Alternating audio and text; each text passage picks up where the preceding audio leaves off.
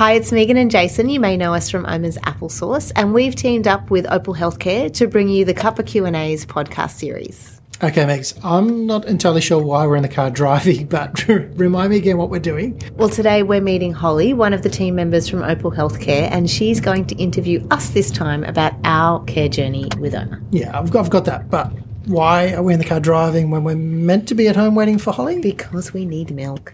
Oh. Yes.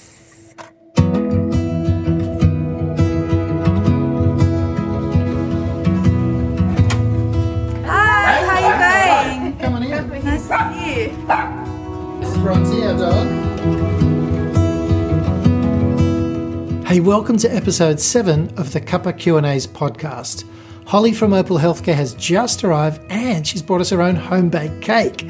Megan's popped the kettle on, so grab yourself a nice cup of tea, a comfy seat, and let's have a chat about our shared experience of caring for a loved one. It's time to turn the cameras around and focus on you, Jason and Megan. Um, thank you so much for hosting our Cuppa Q&A series and having these very important conversations with our, with our families. Many of their experiences will be familiar to you. I know that you cared for your mum and mum-in-law Oma for a number of years before you entrusted her care to our team at Killarney Vale Care Community. Would you be happy to share some of your story with us? Absolutely. So let's start at the beginning. Can you tell me more about what Oma was like as a person? Very social minded, very warm, very giving of her time. She was always the connector in her local community where she was the person that everyone would go to to say, We're going on holidays. Can you uh, collect the mail? Can you bring the bins in and out? And can you water the garden? You know, she was always that person. She was always the, the person that was on call to do anything anyone needed in the street. But yeah, she was always sweet, lovely, eccentric, Dutch, could be stubborn in her nature. Um, but uh, I think we all can be from time to time. But how did you find one? I remember her being, um, she was always super, super welcoming, enormous hugs, enormous hugs, and she would hold on to you. And that was kind of her, her really, her way of just connecting and drawing you in. Um, and she was very proud, um, but really humble at the same time. That's how I remember her to be. And just chatty and lovely and social, very social.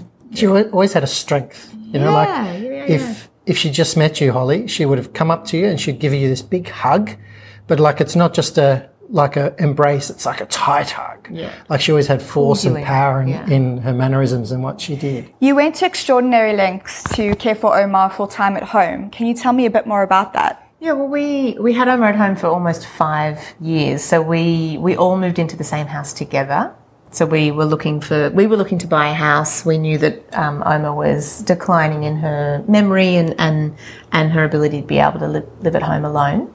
And so we floated the idea that we should all live together. and she was really on board with that. She was, she was feeling lonely since your dad had passed. And um, so we bought a house together where we all could live. She had her own kind of um, studio apartment, which meant that she still had her own space and her own uh, bedroom and kitchen and everything like that, and um, but had a really easy access to the rest of the family. So I guess in the beginning, it worked really harmoniously. We had carers coming in to assist with, you know, my aged care. Um, Oma was really part of the family, and It all worked. It, It- all it worked, worked really well, and and it was it was great for the kids to have that intergenerational relationship and, and respect and. And um, to have Oma living with us, it was really, really lovely. There was still lots, lots of things to do. There was still a lot of um, onus on us to to doctor's appointments and medications and lots of things to organise that she didn't have the capacity to be able to do anymore. Um, but she was really happy, really, really happy. like all these journeys, it sort of started gradually. Um, Oma lived roughly an hourish away from here, um, which felt really, really close when she was still well and, and able to be independent and look after the garden and look after her house. Um, and I would go and visit her every Friday. And the thing that changed that for us, I think, was the fact that not, not just the loneliness, but we could see um, that frailty sort of creeping in. You know, the, the, the phone calls stopped being during the day and all of a sudden phone calls would happen during the night. You know, she'd get up to go to the toilet and have a fall and wasn't quite sure about whether she needed help or not because she had a cut on her arm or something. And I'd be whizzing out at two o'clock in the morning to you know, see if she was okay. And then we tried to do like FaceTime calls when she could still manage a mobile phone. We could, or an iPad, I think we had mm, for her. Mm, mm. Using that as a bit of a lifeline to say, well, we're an hour away, but just let's turn that on and show me where you've fallen and show me what that's like, you know. So we, we introduced things that still allowed her to be independent and, and keep us close when we needed to be. But eventually that got to a point where it was not sustainable and not safe. And, you know, the falls and the forgetfulness and the loneliness was just getting too much. Um, so we felt it was safer having her here with us. Um, and she felt safer being amongst company as well. I think that was the main thing for us. We never thought she'd want to move in with our little chaotic family, you know. um, but you know, when it was raised during a lunch one day, it was a birthday lunch actually, and a family friend sort of said quite jokingly, "Why are you moving with these guys?" And she goes, "Oh, I'd love to do that. yeah. I'd love to do that." So that changed everything. Then, you know, we we were. Yeah. Initially looking for a home just for us, and then we started looking for a home with, with a granny flat, so Mm. she could be a part of the family too. And the move was really big for her cognitively as well, like to be in a new space. Like we- obviously tried to make her little flat look very, very similar to what it looked like in her home by using all of her furniture and all her items.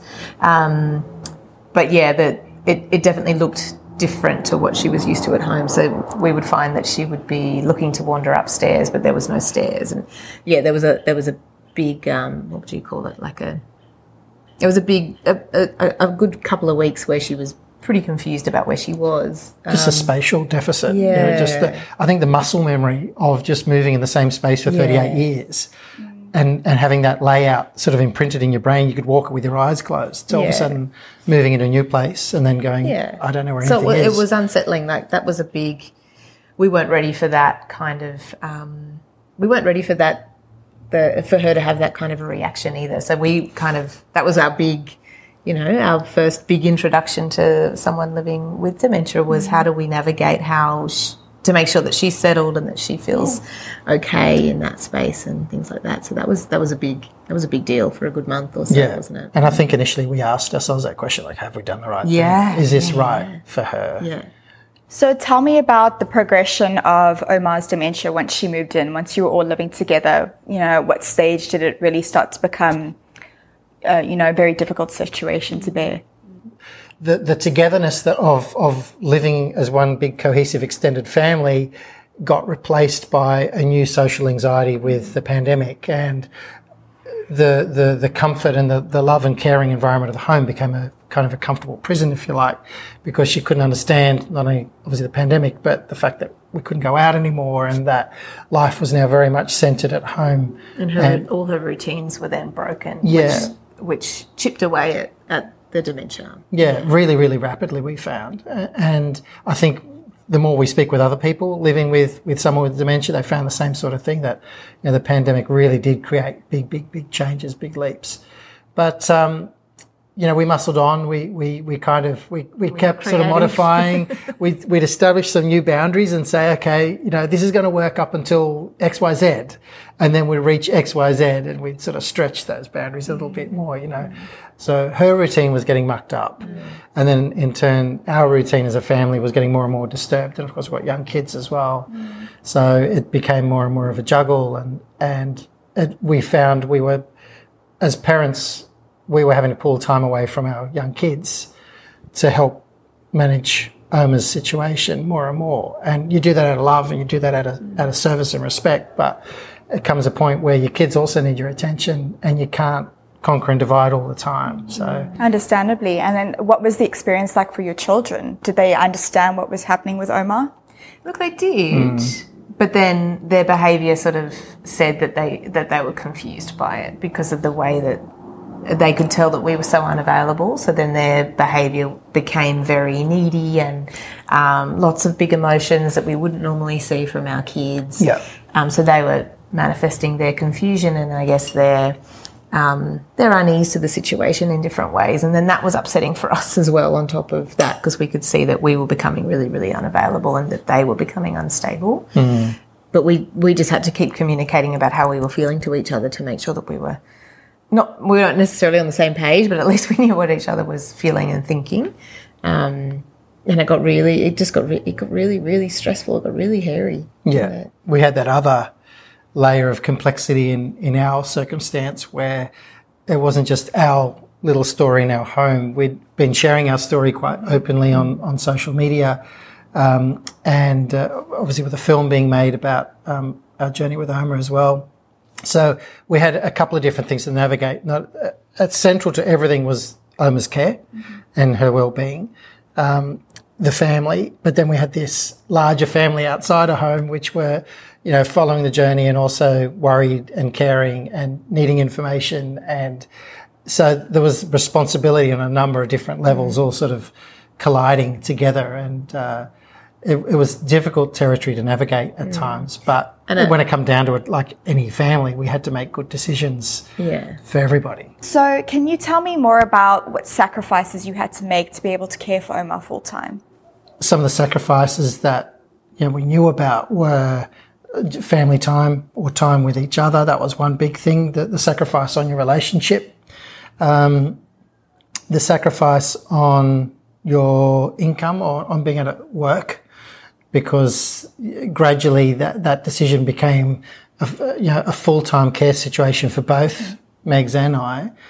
Um, friends, I think. You know, I think we lost friendships and relationships along the way because you get a lot of people that stop inviting you to birthdays and barbecues and dinners and things just because you're always saying, oh, we can come for an hour or we can't come this weekend because of Oma. Like we couldn't, we couldn't leave Oma alone anymore. And then we had the guilt of, you know, do we really need to leave the house? Um, you know, we'd do shopping at night while she was asleep um, you'd, you'd, you'd fall, you'd find yourself falling into a pattern of That existing that kind of worked almost deceptively so that she felt everyone was still here, but, um, not healthy, you know, like not healthy to feel guilty leaving the house and seeing your mum standing at the window very upset. Um, didn't really make for a good outing. Yeah. So I think it was that craving that time as us, you know, as a couple, as a family, craving individual time. It just became harder and harder. Which were things we never we never knew were coming either Yeah. in the journey either. We never we never knew that that was that was going to be on the horizon really. I think anyone knows what you're in for when it starts. you only think of the good navigate it, things. You think of the pleasurable things. You think of the dinners together. You think of, you know, Yeah. the, the beautiful, you know, watching the kids growing up Yeah. with their Oma. You think of uh, re- releasing her loneliness. You think of giving her new experiences and Yeah. all that sort of stuff. And you the don't strength think of the and the negative stuff. strength and resilience and the compassion that she gave us and, Yeah. and our kids as well. Like you think of all those sorts of things and you just kind of morph and navigate through this this journey as you go yeah and her mobility was changing too like Yeah. we'd, we'd started she'd started to move around in a wheelchair so we could bring her to art soccer on a saturday morning um, but that would mean that we'd probably have to take two cars because it was she had to park closer and like all those there were so many confounding things every time you went to leave the house So suddenly those simple tasks became very challenging. and Yeah. brought along along a, a lot of anxiety for us as, as well as Oma. Yeah. That's actually what I wanted to ask you, Megan. You were, you know, trying to balance being a mum, a wife, a carer, all while trying to have a career. What were you feeling at this time? Yeah, feelings that I'd never, I'd never experienced before. So definitely mental anguish that I'd never, I'd never had to experience before. I've always been really strong and felt that I was mentally very strong. And then I started to feel physical signs and I started to notice like I was crying a lot, which was just not normal for me. Um, yeah, those sorts of things started to creep in, which really frightened me because that that wasn't that wasn't me. so those sorts of things became really obvious, and then they became um, they just became more frequent. And so, just like if I'd hurt a muscle, I felt like my brain was hurting, so I um, I sought help. Um, you know, from counsellors and psychologists and things like that to make sure that I was still strong. Um, because I knew that I had to be because we were in this we were in this situation where we still had to be really strong. We still had to maintain our strength for the family and for Oma, so and for our marriage. And then uh, we we reached a point where Oma had a bit of a health episode that just started a chain of events that made her more and more dependent on us 24 7 at home. And we realized that we just, you know, 24 7 care is something you might be able to manage for a couple of days or a couple of weeks at best. But at some point, you have to sleep. And at some point, the family needs to also be able to function. And um, that was when we realized that home was no longer uh, not only a safe place, it just wasn't the right place for Oma anymore. And that the needed, she needed much uh, deeper care than what we could provide. She needed round the clock nursing availability. She needed um, more systems and more safety in place than what w- home could afford. So you altered your lives to care for Oma full time. So naturally, it must have been a big ask to pass on her care to someone else. Mm. How did you know that you could entrust her care to our team at Killarney Vale Care Community? I think for us, it was an, an overwhelming feeling when we when we went on the tour and we, we walked through. Um, the team just came up and met us in the corridor and would just start talking, introduce themselves to us. And I guess our original kind of priorities were really around um, light, space, garden, single room was very important for us. Food was very important for us. And we wanted to make sure we had a feeling because we knew when we moved in together um, into this beautiful house, we all had a feeling when mm. we moved in. And so I think we were looking for a feeling when when we visited a, a care a community. We were looking for a feeling. I was going to say, was that what you expected a care home to look no. like? No. No. And it makes a huge difference when you know it's not just one person, when you know that there's a whole team of people that are working towards making your loved ones transition and daily care mm. as best as it can possibly be for them it, it, kind of made all those decisions make sense straight away. There was yeah. no more thought or chatter needed. It was there and then, like, yes, this is this this is a new home. Yeah, yeah. Is there a standout moment or memory you have of her time at Killarney Vale Care Community that you'd be comfortable sharing? No, I have one. What's yours? There was this one Friday where both the kids were at school, and um, they'd just come out of Killarney Vale, just come out of a lockdown, like a, a an inside lockdown, and I'd visited in the morning, and then um, it got to eleven thirty, and then um, it was time for lunch, and then Oma was able to have lunch. I'm going to cry because it was just amazing. Because we were able to have lunch together. A couple of weeks later, she died. So it's a big deal. And you to have that, you know, daughter-in-law yeah. Mum-in-law time yeah. together and a, just not the carer relationship just yeah. my mum-in-law. Mm. yeah yeah. So um, what piece of advice can you offer families who are going through a similar journey? Uh, accept help. You can't do this stuff alone. You know, some families are still doing these things entirely on their own and not even getting in-home care support as a start. I think you know the, the important thing is to, you can care better when when you accept a community of care around you. In the end, there's, there's no shame to moving your loved one into full time care. Um, and I think I always felt that sense of burden that that was like a, a, a you know a defeat position for me as a son. Um, I now realise, having gone through that journey, it was not that at all. Yeah, my bit of advice would be be accepting of help um, and accept help generously and you, you, will, you will see the benefits of it, and your loved one will see the benefits of it as well. Thank you, Jason and Megan, for sharing your story, story with us. I'm sure there will be many carers out there who can relate and will find what you've said very helpful. Thanks, Holly, and thanks thank for the cake. Yeah, it's excellent. You. Beautiful. That it turned out okay. It did. It's beautiful. Thank you.